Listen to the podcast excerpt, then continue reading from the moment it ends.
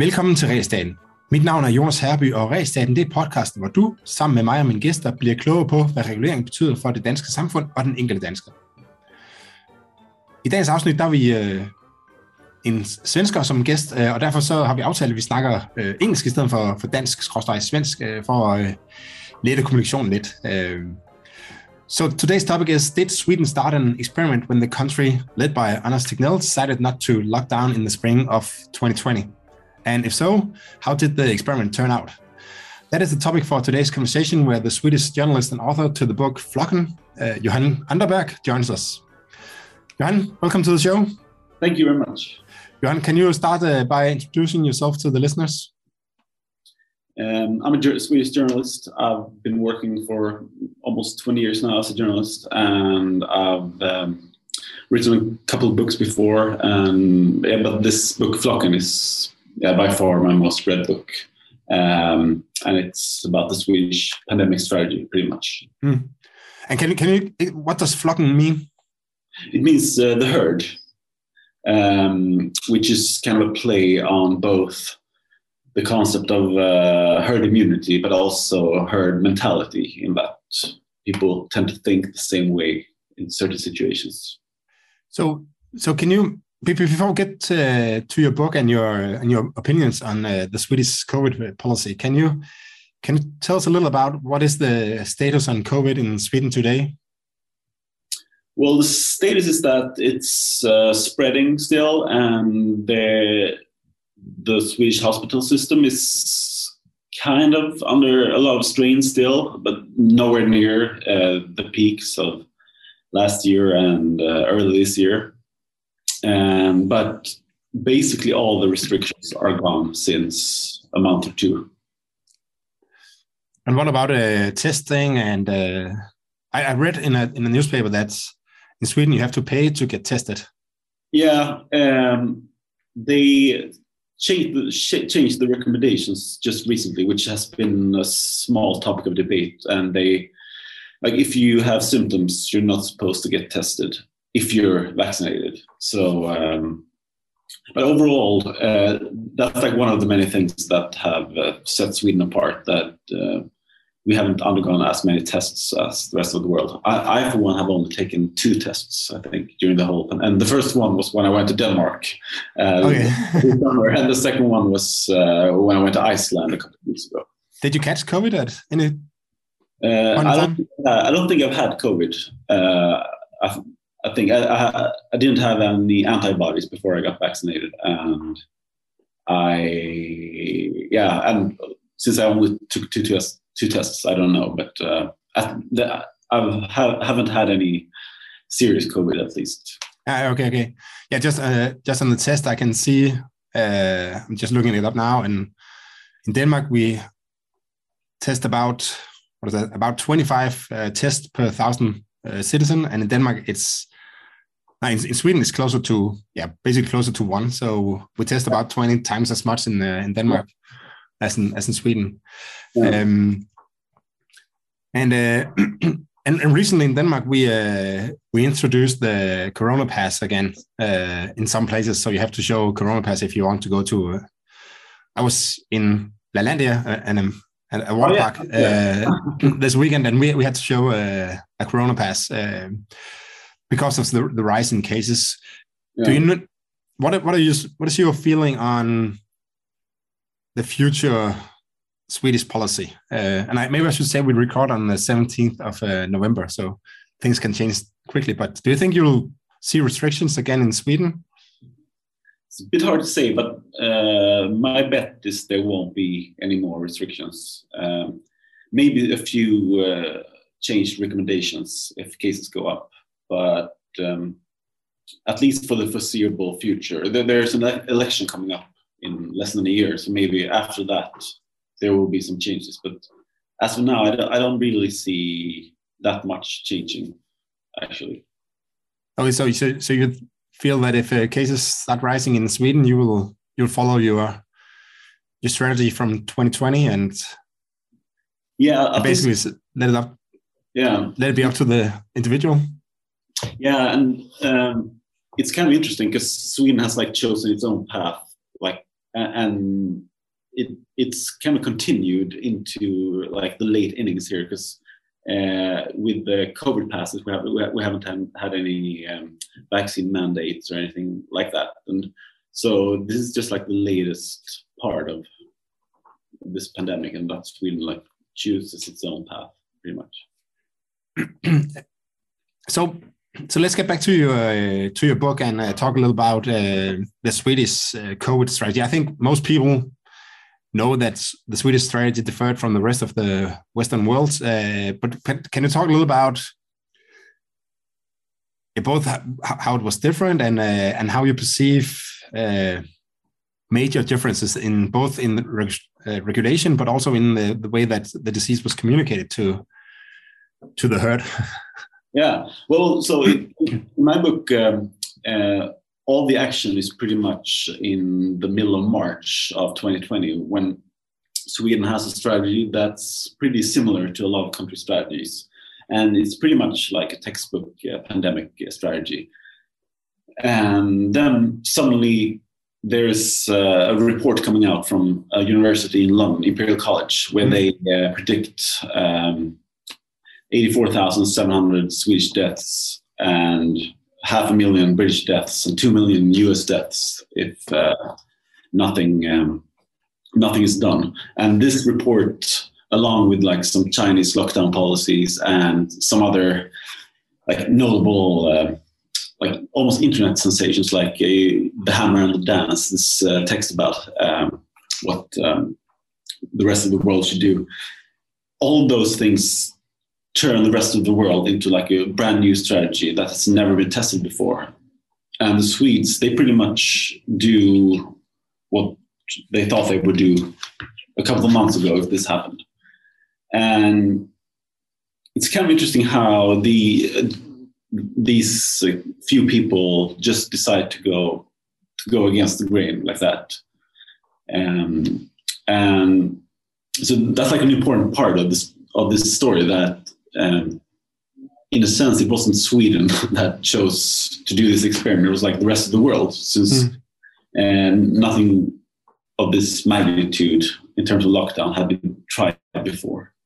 No, I, I remember uh, hearing Tegnell say that uh, he was at a meeting about the strategy in uh, in Sweden, and they decided to follow the strategy that had always been the plan when the pandemic would uh, would eventually yeah. hit uh, Sweden, and uh, and it came out from the meeting maybe it wasn't that i mean at the exact same moment but he, he realized that everybody else was diverting from the strategy that they have been talked about talking about for for years so yeah. one of the things i find a little um, impressive is that uh, Tegnell doesn't like like like he's he's uh, and, and his group they they stick to the strategy even though everybody else uh, changes. So can you talk a little about why why that happened? Yeah, that, that's interesting because um, I, I, think a lot of it is a personality thing that like some people have no problem being alone in their views. Um, you, you, you see that sometimes, you know, in, in other aspects of uh, like other sciences, uh, other like, for instance, I'm, I'm a big fan of the books of Michael Lewis and his entire um, authorship has been about finding these people that go against the grain, like uh, the ba- baseball coach in Moneyball and mm-hmm. the hedge fund guys in The Big Short, which probably a lot of the listeners have seen that movie. And like that, um, some people have this ability to uh, to do what, like, to not care about what other people are doing and like sticking to it. And that could also, of course, be a problem in other uh, in other areas. And and if things had turned out uh, worse for Sweden, he probably would have been more blamed. But mm. um, as, as, we probably will talk about, the deaths haven't uh, even been near to the to the predictions of uh, yeah. Yeah, but I remember in the in late March, uh, early uh, April in 2020, where I was starting to to get interested because when when they locked down in Denmark, I was I I was thinking that okay, they know what they're doing, and this is probably how you fight a pandemic. Uh, so I was kind of just following orders and um, and assuming that the state was controlling this pandemic. Uh, and it, but later I, was, I, started to be a little more interested in the Swedish uh, approach. But still, then I was. I mean, you could see the death toll uh, rising in Sweden, where it had, where it was not rising in uh, in Denmark. Uh, and and I was a little surprised that he was uh, that he could look at these data, which was basically the, the most important data we had at that point, uh, and just still say this is the right way to do it. Uh, because at that time you didn't know that the the curve was going to bend a few days uh, later. Uh, it could have.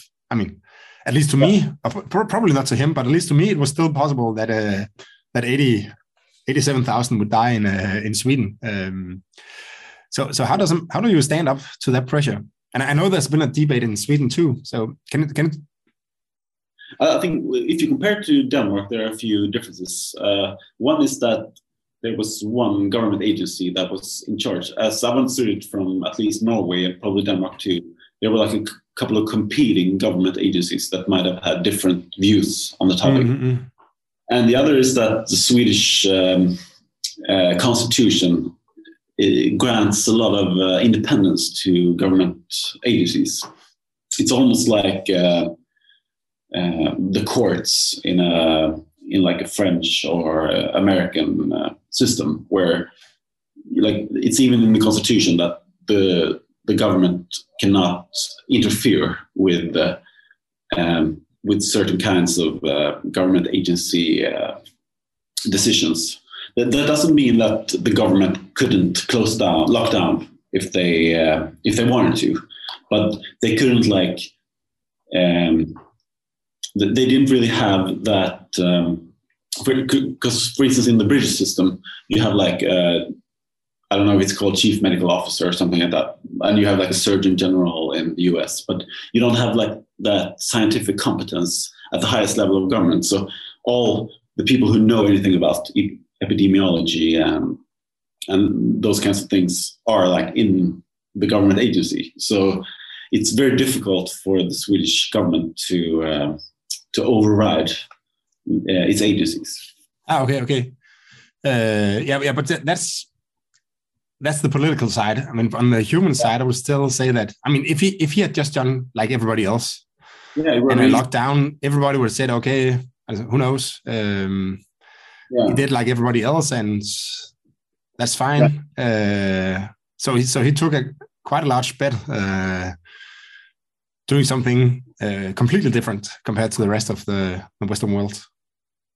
Yeah, and probably it helped that it it happened over a few days and weeks, because if if the entire world would have uh, flipped uh, like at once, maybe it would have been more difficult. But mm. there were always uh, some other countries that maybe would do like Sweden, and then they didn't. So you mentioned that, that uh, yeah, maybe you can talk a little about it. What is, where are we now when we count the death uh, in Sweden compared to other countries? Yeah, I mean that's the really interesting part of this story, I think, because um, part of that bet, as you say, that's the the, uh, the Swedes did was that eventually the rest of the world would catch up with Sweden, uh, and I think they've been proved right because um, at the peak, Sweden had the highest uh, death toll per day for probably a week or two. Um, and then more and more countries uh, caught up. And in total, since the pandemic started, Sweden is now at number 54 in um, COVID deaths per capita. And if you me- measure excess mortality, Sweden is uh, far down the bottom half mm. of, uh, of Europe. Yeah, but that, that's compared to the rest of uh, Europe. But if you compare to the other northern countries, yeah. then then Sweden is. Yeah. Is, so, so is it is it fair to compare Sweden to to Italy and Spain? Uh, isn't it more yeah, I, I, have some I have some clues on this, uh, but it, wouldn't it be more fair to compare to Denmark and, uh, in Finland and Norway? It's funny because that that's like what uh, the discussion in Sweden has boiled down to now, because everyone has uh, acknowledged that a lot of countries have more deaths than Sweden. Um, so uh, the people, the most stubborn, um, um, like lockdown proponents, so to speak, they uh, they point to Denmark, Sweden, Denmark, Finland, Iceland, Norway, and I mean, I mean, I think there there are probably uh, like reasons to look at it both ways, but um, I, I, would say that Sweden Sweden is kind of similar to Denmark, uh, but not so similar to Norway and Finland, let's say. Mm. And when you look at uh, our level of migration, or and also like the way our economy is built, it's uh, much more similar to Denmark than to Norway and Finland uh, and Iceland, of course. But you, you still have uh, you still have three times as many deaths as in uh, in Denmark yeah, compared Denmark, to the population size. Three times as many deaths as Norway, right? That's right. no, you, I think that's right. I, I, got the numbers here. That Sweden exists. Oh, two times as, uh, three times as many as Norway, and, uh, and a, a, little more than twice as many as Finland. Okay, yeah. um, yeah, but but um, what it's also funny because Swedes are like almost obsessed with like pointing out how Danes are different from Swedes. Um, so it's kind of funny that uh, now we're suddenly so similar. Um, I don't know. What's your view on like the differences and similarities between? Sweden? I, think a lot of I, I agree on what you. Uh, I, I, don't. I don't think I mentioned this this to you, but uh, I, I, I totally agree that lockdowns don't work. Uh, at least not as well as uh, they promised us. Um, and I think the main reason for that is that I think there are two main reasons. Uh, first of all, people locked themselves down no matter what the government said. So yeah, yeah. Uh, for instance, it was it was still legal in Denmark to have guests in your house. Uh, you could have a, a, a birthday party if you wanted to, but people didn't do that because there was a pandemic and people was afraid. Yeah. Uh, so people were mimicking uh, a lockdown no matter what the government said. Yeah, and also also uh, also I think that uh, now yeah let's let's what's your comment on that? Yeah, especially in the beginning, I think, and that, that's like really interesting when it comes to um, how people behave because you can see that trend in a lot of uh, U.S. Uh, states as well that people locked down themselves before mm. there was an official decree. Yeah, but then eventually, at least in Sweden, people you know they, they took in the information and saw that this wasn't as deadly as it had been said in the first place so they like adjusted their level of risk accordingly i think. Mm, yeah that's one of my uh, that was one of my topics for today's uh, conversation is that my view was that the communication from the Tegnell and what i remember the other guy the old the former uh, uh Tegnell, Gish, Gish or something like that. Yeah. They, they were out early and say and telling people that the fatality uh, infection fatality rate was probably very low for this uh, disease, and there was, I mean, there was reason to worry, but but not to panic, basically. Yeah. And I think that that way, the way they communicated was uh, a lot different from how communication was, at least in Denmark, and and mm. and as I see, as a, as I perceive it in most of the world, so that where the Danish prime minister said that um, every death is a catastrophe, and uh, so yeah. so here in Denmark we really pushed to. I mean, the government and uh, some of the um, agencies kind of created a kind of panic uh, and and told people that this was really really dangerous. Uh, where my perception was that in Sweden it was more, okay, here's a pandemic, but life must go on. So so yeah. take care, but don't yeah don't panic basically. But what is what is your view on that? Yeah, I think uh, the Swedish approach acknowledges that there are a number of conflicts of interest here. That if you shut down schools, something else will happen. That's probably pretty bad for these kids. Yes, exactly. Yeah. And uh, I thought it was kind of interesting to see how all, so many societies decided that there was just one data point that was interesting suddenly um, which was uh, number of deaths from COVID.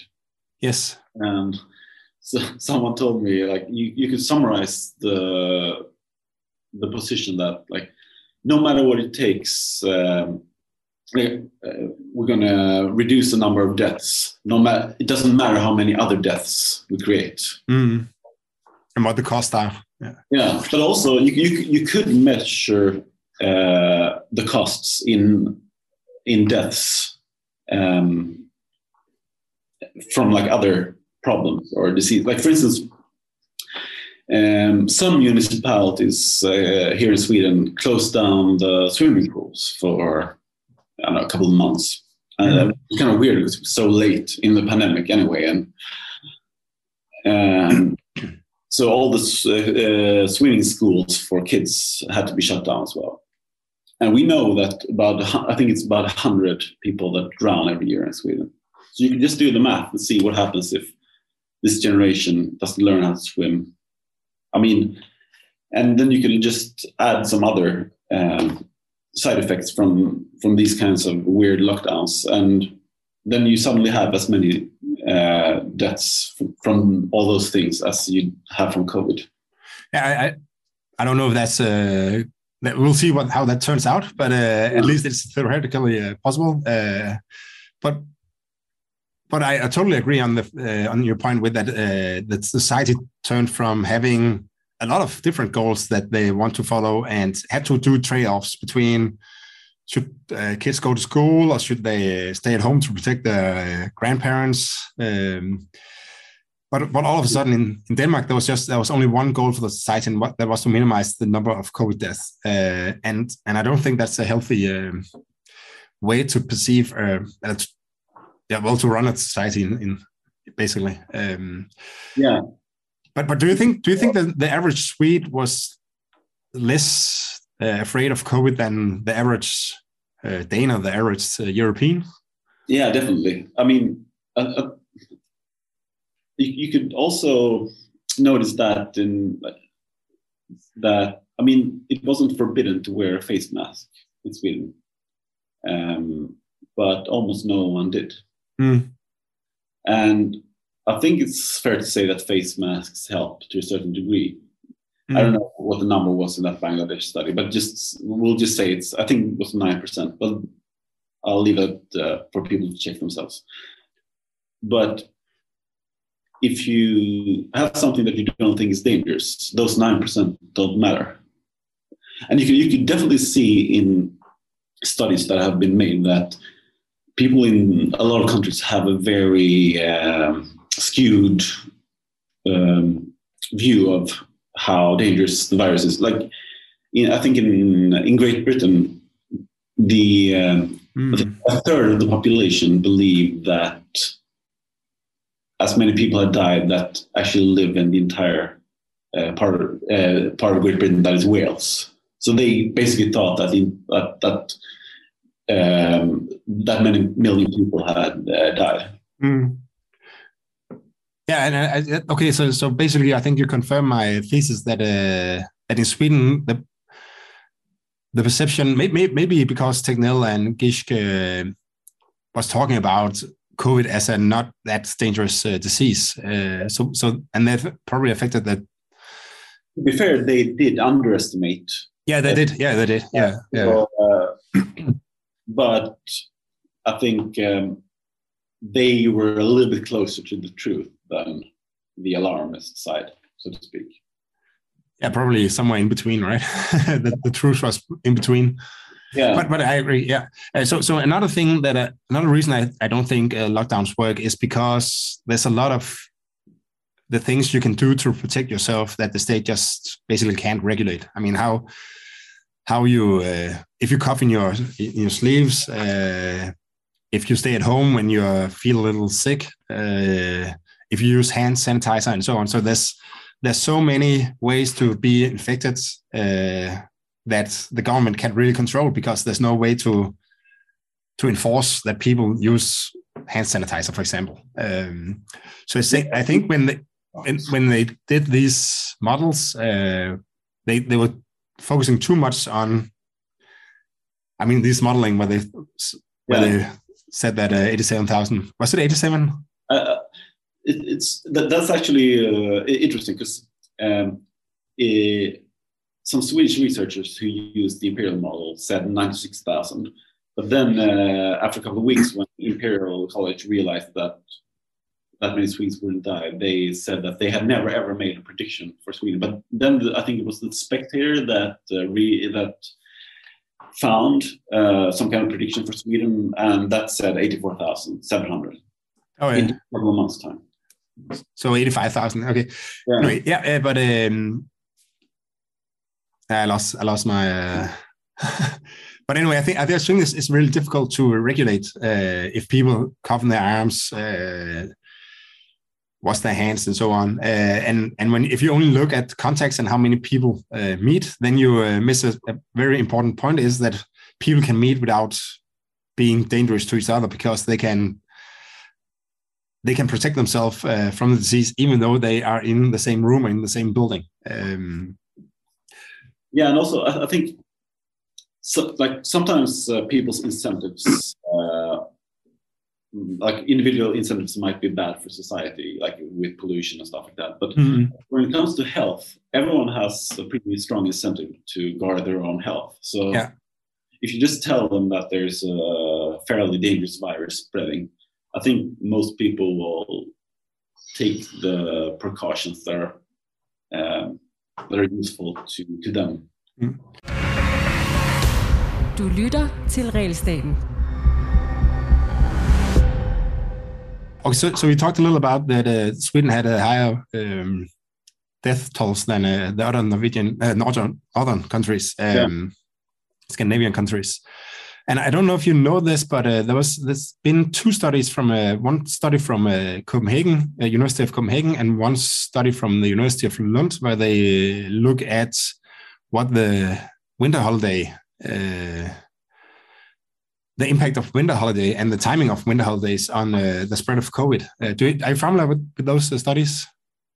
Uh, yeah, yeah. There is a, on, an ongoing debate right now that that whether or not the uh, uh, community spread was uh, wide already, like when when the lockdowns happened in Mhm. Norway, and that we had much more contagion uh, already compared to Denmark and Norway. Yeah, exactly. That's yeah, yeah. If you look at the death uh, tolls, then you can see that. I mean, from lock, if lockdown works, then from lockdown to we can see it in the death uh, numbers. It will take approximately three weeks uh, because it takes three to four weeks from infection to you die until you die. Uh, but but three weeks after we locked down in Denmark, Sweden was just way ahead of us in uh, death tolls. So so you, I mean, for some reason, Denmark was uh, not as hard hit uh, to begin with as Sweden was, and uh, these scientists they uh, they think that it's a part of the reason is because of the winter holiday. That when uh, people from Stockholm had uh, sportlov, as it's called Yeah. in Sweden, uh, it, that was in week nine, where there was a big um, breakout in uh, in the Alps.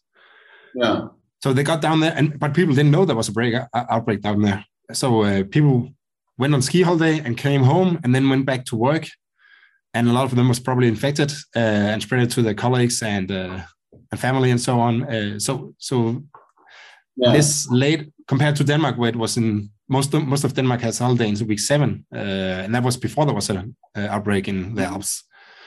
So because of this, uh, yeah, the sci- scientists basically they show that uh, week nine was the worst week to have a winter holiday because there was an outbreak, but we didn't know. So people who went down there got infected and got home without knowing that they have been in a dangerous place, and then spread it to the rest of society. Uh, and and as far as I remember, it, it accounts for about one third uh, of the extra uh, cases. So it's a pretty large effect, for just basically coincidence. yeah i mean it it was kind of interesting to see the modeling um, that was made like before this and for people like w- when it started in wuhan in china because then the models show that uh, australia would be really hard hit uh, because um, there were a lot of like international flights between uh, china and australia and then suddenly like northern italy gets hit for so it's I, I think I think those these are like answers we probably never will get fully. But it's true that the week nine is a major uh, holiday week in Stockholm. Yeah. Um, and and uh, southern Sweden is week eight, which wasn't as badly hit. Uh, so I mean, yeah, it's super interesting, and I, but I'm not sure we'll we'll ever like find out. Know the full truth. Yeah. No, but it's in. Uh, I mean, it's it's fairly un. Or maybe it's uh, controversial to say it, but uh, but at least when you look at the data, it's uh, uncontroversial to say that that more uh, immigrants have been hit by uh, COVID for for various uh, reasons. One of my friends is uh, Turkish, um, and I mean the way they meet with their family is just way different than the way we do in my family. The Danish families do. Like they they're much closer connected in some way and uh, spend a lot more time together with their with their family. So so that might be one of the reasons. Uh, they also have different kind of jobs. But anyway, if you have more immigrants in a country, then uh, yeah. the, the, poverty situation in Sweden is really bad among some of these groups. So they they uh, live on uh, they have uh, really small cramped apartments, stuff like that. So, yeah, yeah, exactly, exactly. Yeah, so there's many uh, many yeah. good what do you call it like good reasons uh, for this to happen. But it's just like if you have more immigrants, then you'll also have more cases, and then.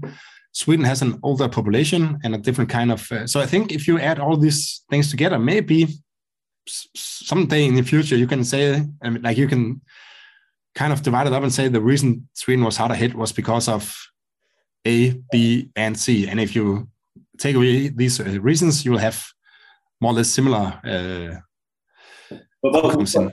but in, in the end, I think a more interesting question is like we, we could just like assume that if we just assume that Sweden could have had uh, the Danish death toll per capita.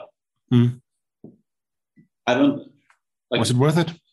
Yeah, um, I mean, if you look at how we look, how we viewed society a couple of years ago, I think if we hadn't had this power, we would have been able to talk about this. Like, what other values do we have in society? What, mm.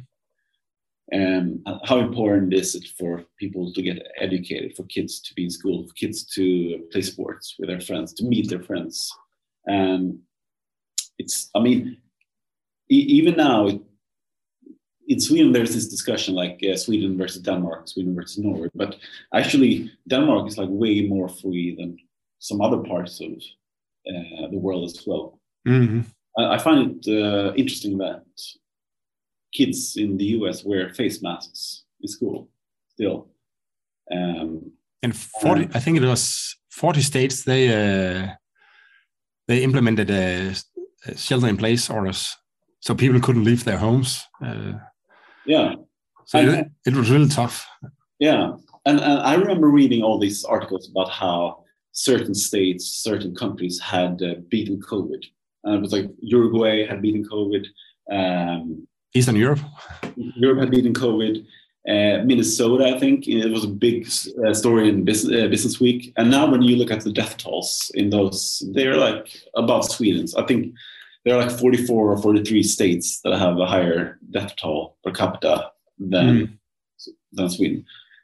Um, so, um, I mean, it's so incredibly complex. Mm.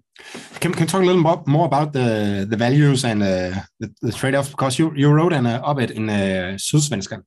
Yeah, I can link to it in uh, in the show notes. Uh, in English as well at uh, UnHerd, so you, you can uh, do the English maybe, or maybe mm -hmm. you, it's for Danish people. So yeah, yeah. Oh yeah, and we, we forgot to mention that the, your book will also uh, be available in Swedish in English uh, yeah. soon. Yeah, but anyway, anyway, in the in, it's about the, the COVID uh, policies and situation in Sweden. Uh, but you start by talking about um, what is called the, the alcohol ban in uh, in the US in the 30s. Yeah, prohibition. Yeah. yeah. Uh, so can can talk a little. What what is your point with that? Well, it's that uh, in in the 20s, uh, people America as as did Sweden, as did Denmark, had this big public health problem, which was alcohol still a huge public health problem. Mm. So they just decided to ban it. And I mean, on on the outset, it looks pretty reasonable. Like you have this uh, threat, and uh, you if you just ban it, the problems will disappear. But societies proved to be more complex than people thought, and yeah. you got all these like side effects, and people didn't stop drinking anyway. And uh, so um, so the initial discussion whether or not alcohol was dangerous or not was that was like not the point when they abolished uh, prohibition. Like the reason why you can't have prohibition in a democratic country is that it doesn't work. That's mm. like, it's, and it's kind of the same thing with other public health issues. I think um, that you you can you can like ban drugs and have like really hard drug laws, but in the end, people still consume drugs, and like the way to to make people use less drugs is to keep them like healthy, educated, and informed. And um, so um, it, it's not really a matter of like is this dangerous or not. It's like does it work or not. Mm. Yeah, I understand. Understand. And also of the, I mean, even if there was even if uh, alcohol consumption uh, dropped by some factor, yeah, and then there was still a lot of extra other costs. Uh, yeah, so it would always end out to be a trade-off. Uh, yeah, I think the total consumption actually did decrease. They, it, it was not like a complete failure, but almost a complete failure. Mm. Um, in in the op-ed, you also I think it was in the op-ed. Uh, you also talk about how uh, how Sweden disappeared from the international media. Uh, yeah, like back back in early 2020, uh, Sweden was all over the place. Uh, yeah. All all major newspapers uh, wrote about uh, Anders Tegnell and Sweden and so on. And yeah. then, but today nobody cares. can can you talk a little about your your point, viewpoint on that? Yeah, as I see it. Um, uh, international media, and in particular, you know, Anglo-Saxon uh, center-left media uh, had, this like uh, urge to show Sweden as like a cautionary tale. That was even the headline of one of the New York Times articles, um, and it, Sweden was called the pariah state by the New York Times as well. And then and now Sweden has a lower death toll than the US, even though they took one path and we took another. And of course, there are like a number of reasons why Sweden has turned out better than people, but, but I, think it would be would have been uh, fair to revisit the hypothesis and see that it turned out much better than they uh, they thought. And then they should i mean maybe they should acknowledge that like the complexity a little bit more uh, but but still it's very binary in american media in particular i think that uh, you have like you have to do this otherwise you're unscientific but the science is much more complicated than uh, mm.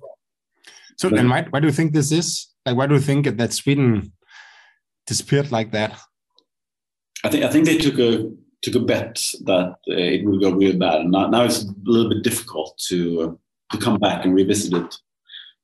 Um, I think it's difficult also to have been like, especially if you're a journalist and maybe come from like a liberal tradition, and as I do, like uh, as a journalist, you learn how to value people's freedoms. Because like our entire trade is based on freedom, and then I think it's very difficult to acknowledge to yourself that you've been complicit in in a lockdown strategy that has been detrimental to people's freedoms, people's lives, and also hasn't proven very effective.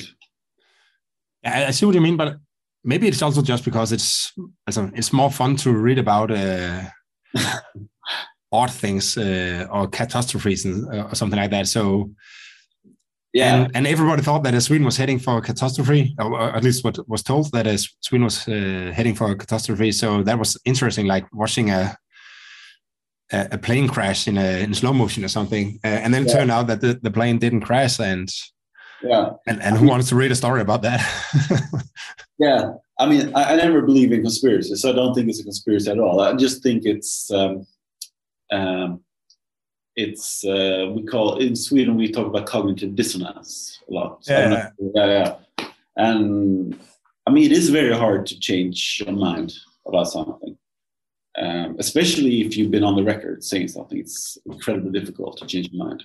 Yeah, but I think also, yeah, but maybe that's uh, maybe it's more the like the media reader that uh, that's suffers from cognitive uh, dissonance, and not as much the journalist because maybe you know this better than me, but I think the journalist will basically write anything that uh, that pro provides uh, readers uh, for the newspapers.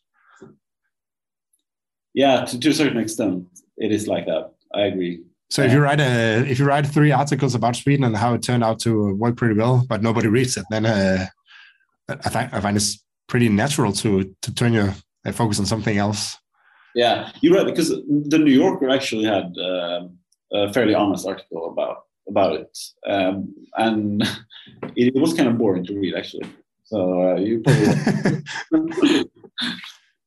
and I think I think one of the problems is that uh, that the story is out there, um, and I, I, think if you ask random people around the world, uh, people will think that Sweden was a catastrophe uh, because they haven't checked the data on Sweden and they just remember they read something about Sweden in the beginning of the pandemic, and so that's basically what. Yeah. What the the that that's where they that's their knowledge at this point in time uh, that Sweden did something wrong uh, and was a failure, and it was because the state didn't uh, control the pandemic. Yeah, and I, I, I don't mind if people have like an incorrect view of Sweden. People, I mean, you come from a small country too, and like people have like all kinds of weird weird ideas about what our countries are like. But I think it's sad that they think that the state managed to handle the pandemic yeah, they, and that they devalue uh, people's choices and people's freedoms and it's it's hard to understand for people that freedom is also a strategy. That if you if, if you trust people to make the right decisions, most people will make uh, the right decisions. Mm. Yeah, that's uh, that's probably the major point that I'm still interested in this uh, lockdown discussion is that that I fear that it will uh, affect other policies, uh, basically. Uh, yeah. Because first, as because of course I I don't think lockdown worked at least not that well um, in reducing the number of COVID deaths. But if people think that lockdown worked, like if you can handle if the state from uh, Christiansborg in uh, Denmark and uh, Stockholm in Sweden, if they can handle uh, a complex thing like the pandemic, where everything uh, is so complex because you can get infected and infect other people in so many uh, circumstances and ways. And if that can be controlled by a central planner, then there's no reason why a central planner can't uh, handle drinking, smoking, and where you should live and who you should marry. And I mean, you can spread it out to almost all decisions in life. Uh, so, so that's why.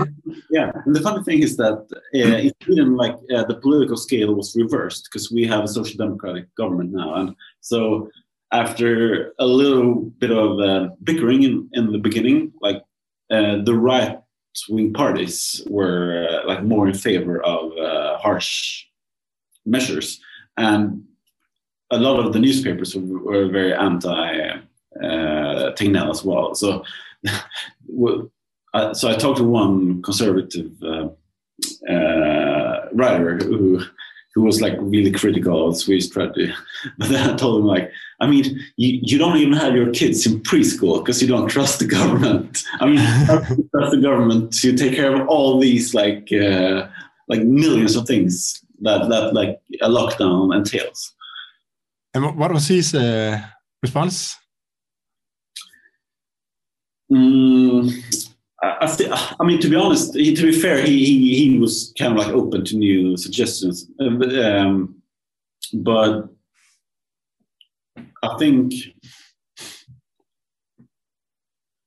I think uh, one reason why uh, right-wing people in Sweden didn't like the Swedish strategy was that it was based on this uh, Swedish equality, uh, this almost social democratic view that for instance, Anders Tegnell said once that um, if you shut down society, it will disadvantage some people, which, which is true because, like, if you live in a crammed apartment, a lockdown is much worse than if you live in a mm-hmm. well suburb where you have like a garden and maybe a swimming pool. And, yeah.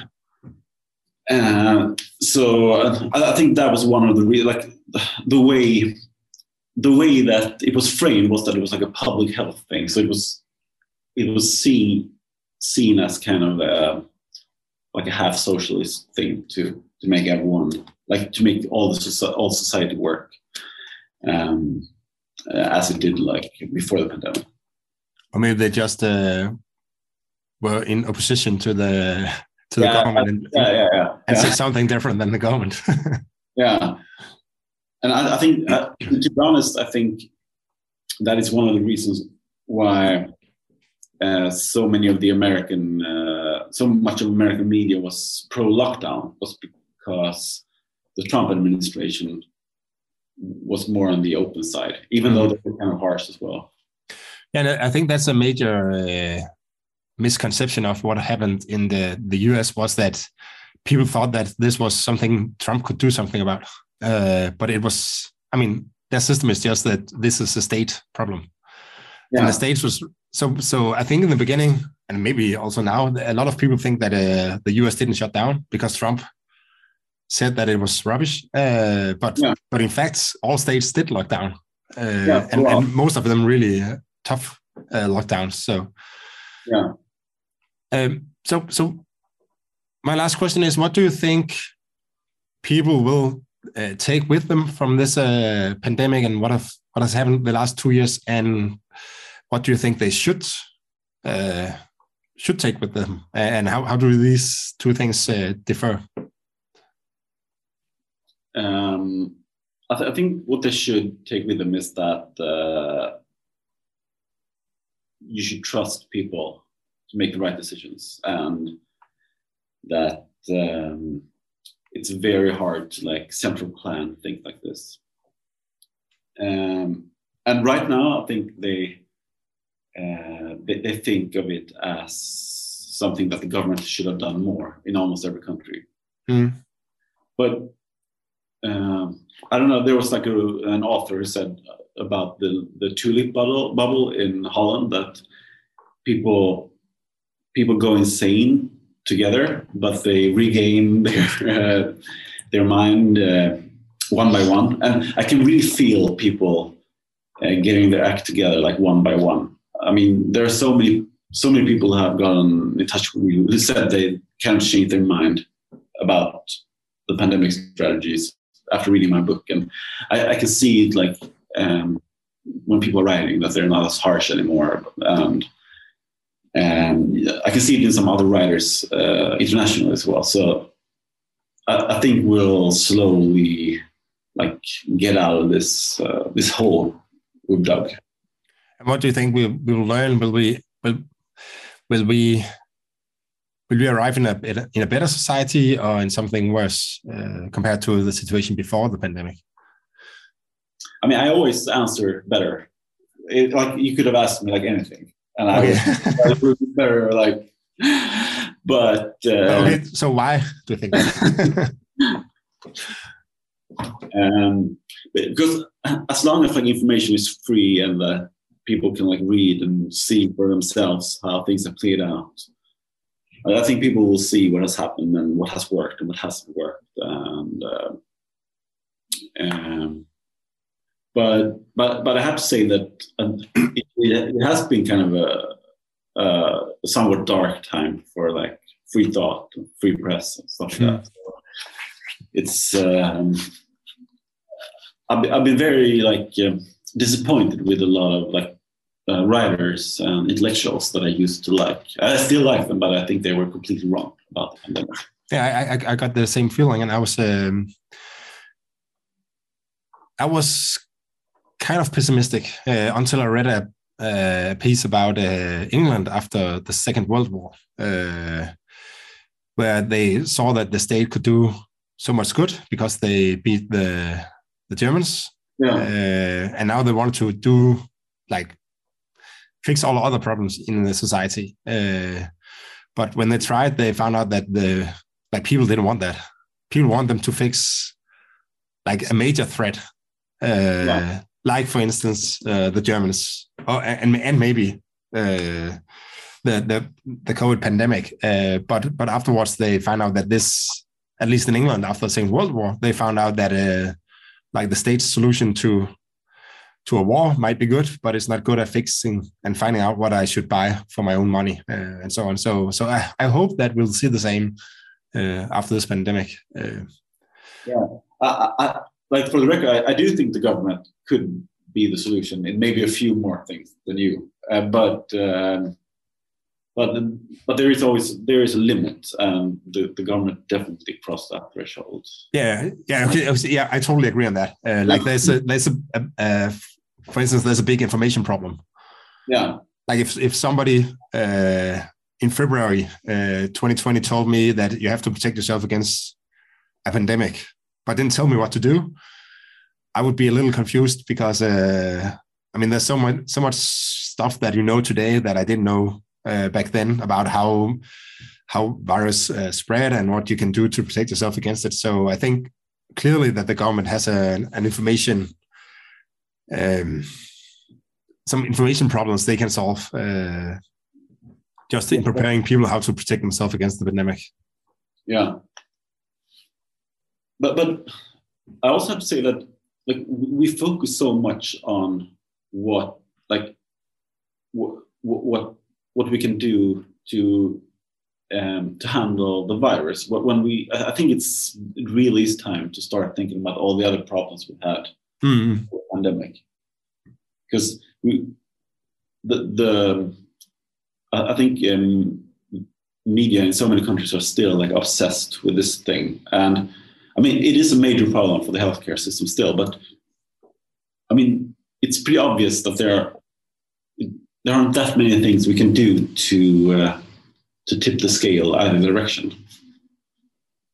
No, no, yeah, I, I agree. Um, but that's also a difficult thing to admit, right? Uh, like if you yeah. if you if you vote for somebody to take control of the country and uh, and and a, for, for instance a pandemic uh, hits and uh, and they just say that okay you have to uh, you have to take care of this yourself we can't do anything then you're also a little disappointed yeah yeah but, but for instance now, now germany is like really hard hit with covid Mm.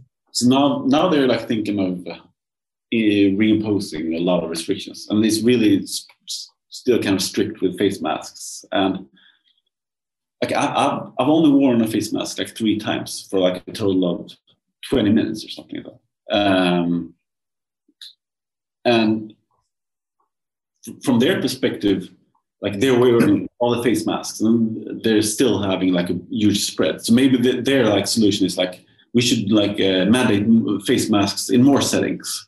Mm. But maybe they're just like pushing buttons that have no connection. Yeah, I understand what you're saying. Yeah. So now you now you mention it. Uh, there's been a debate in Denmark um, about whether Sweden was actually more open than uh, Denmark during the pandemic. Uh, and I know that Denmark got rid of the last restrictions for a short period, it turned out. Uh, mm. But September 10, and that was earlier than yeah. than Sweden. And you also had some restrictions on uh, openings, uh, opening hours for bars and so on. Yeah. So, so, so what is your viewpoint on that? It's pretty clear that Sweden was way more open. Okay, uh, yeah. Um, but but we made a huge mistake. We closed the high schools for a long time, and and that was completely uncalled for. And it, it, was totally absurd since so much of society went on as usual. It was weird to not let those kids go to school which was like just such an important time of their lives and all that. Yeah, yeah. so, uh, so the um, so Sweden has has definitely had their fair share of uh, weird restrictions, but it's true that Denmark removed the last restrictions a little bit earlier. Um, like, but to be honest, I mean, some people will get mad at me for saying this, but I, I didn't really feel those restrictions because um, you can still go to a bar, but I don't know if you like it's like one instead of three or something like that. I mean, I'm all out that. and also uh, soccer matches were like only uh, like you couldn't go to like huge soccer games but that's also something that some people suffer from, of course. But yeah, sure. I mean, I mean, as long as schools were open and like most of the things went on as usual, I think people were kind of satisfied, and they they also realized that this was kind of there were a lot of restrictions just for show. Mm. Yeah, I've, I've uh, three small kids, and we, to be honest, I didn't really, I wasn't struck by any uh, restrictions except for the first lockdown where they, the kindergarten uh, closed. But my wife was on a paternal leave, so. Well, For how long did the preschools close? Uh, for was it one month or so? Uh, one and a half, I think. Yeah. Oh, maybe, uh, I think, but then they changed it so you can uh, you could you could get some of your money back if you uh, didn't send your kids to uh, to kindergarten, and uh, oh. and we chose to do that because it was working really well for us mm.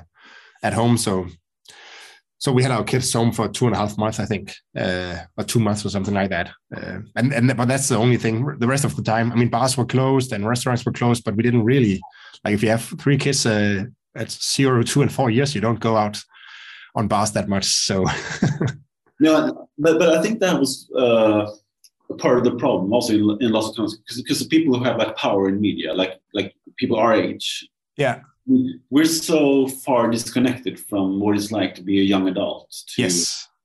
To be like to be out meeting new people and like all that serendipity that's going on. Um, I thought it was pretty inhumane to not see to, to be so dismissive of the need for young people to go to parties. Mm.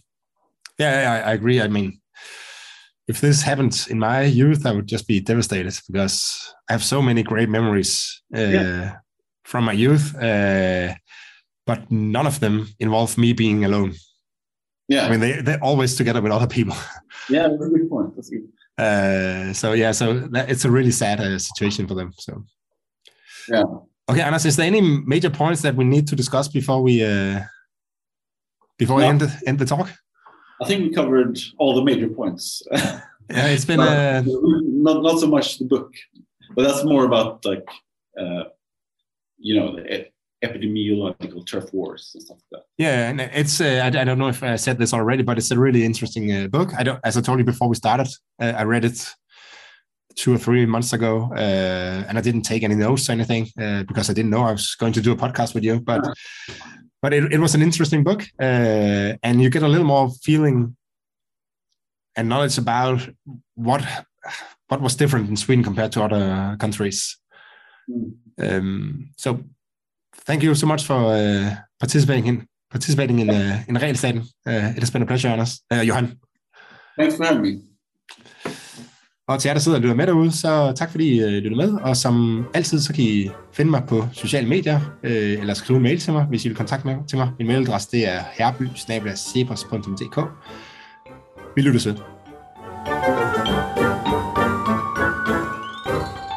Kan hjælpe mig i kampen mod regulering. Har du kendskab til fjollede eller problematiske regler, der vanskeliggør dit eller andres liv, så kontakt mig på herby og husk at følge regelsaten på Facebook og Instagram, hvor vi løbende lægger bizarre regler op. Gør det nu, så du ikke glemmer det. Tak fordi du lyttede med. P.S. Hvis du ønsker at købe en af Regelstatens kopper eller plakater, så send mig en mail. Både kopper og plakater koster 100 kroner eksklusiv forsendelse.